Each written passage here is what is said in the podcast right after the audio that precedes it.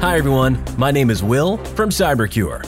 Welcome to the CyberCure Biweekly Podcast. This podcast will give you a summary of the latest news related to cyber intelligence and proactive cybersecurity in only a few minutes.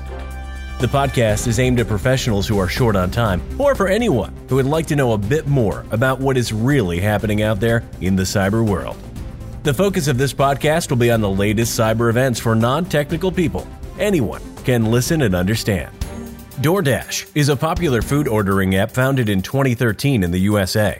In September 2019, they chose to publish that five months ago they had a data leak, which included the personal details of 4.9 million records of the app users.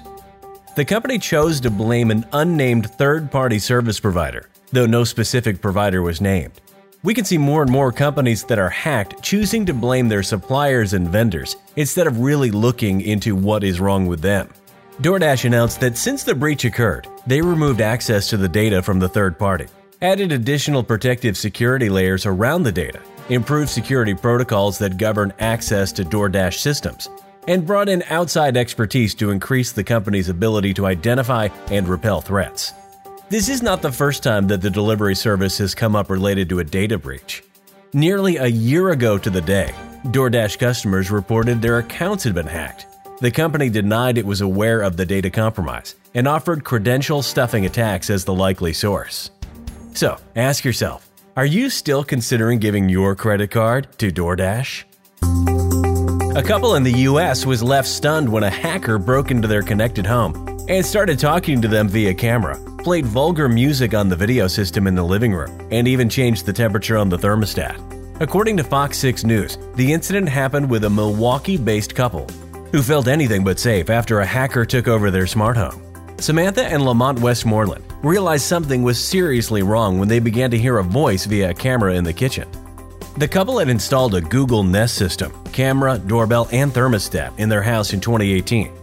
A year later, Samantha came home one day and found that the thermostat had been turned up, heating the house. A Google spokesperson told Fox 6 News Nest was not breached. These reports are based on customers using compromised passwords exposed through breaches on other websites. In nearly all cases, two factor verification eliminates this type of security risk. While this story might be a bit funny and didn't cause any real harm, the truth is with over 75 billion Internet of Things IoT devices expected to be in place by 2025, the cybersecurity concerns are only going to be increased. With more and more critical systems connected, and innovative proactive solutions are needed. That's it for this podcast. Stay safe and see you in the next podcast. Don't forget to visit www.cybercure.ai for the latest podcasts on cyber intelligence.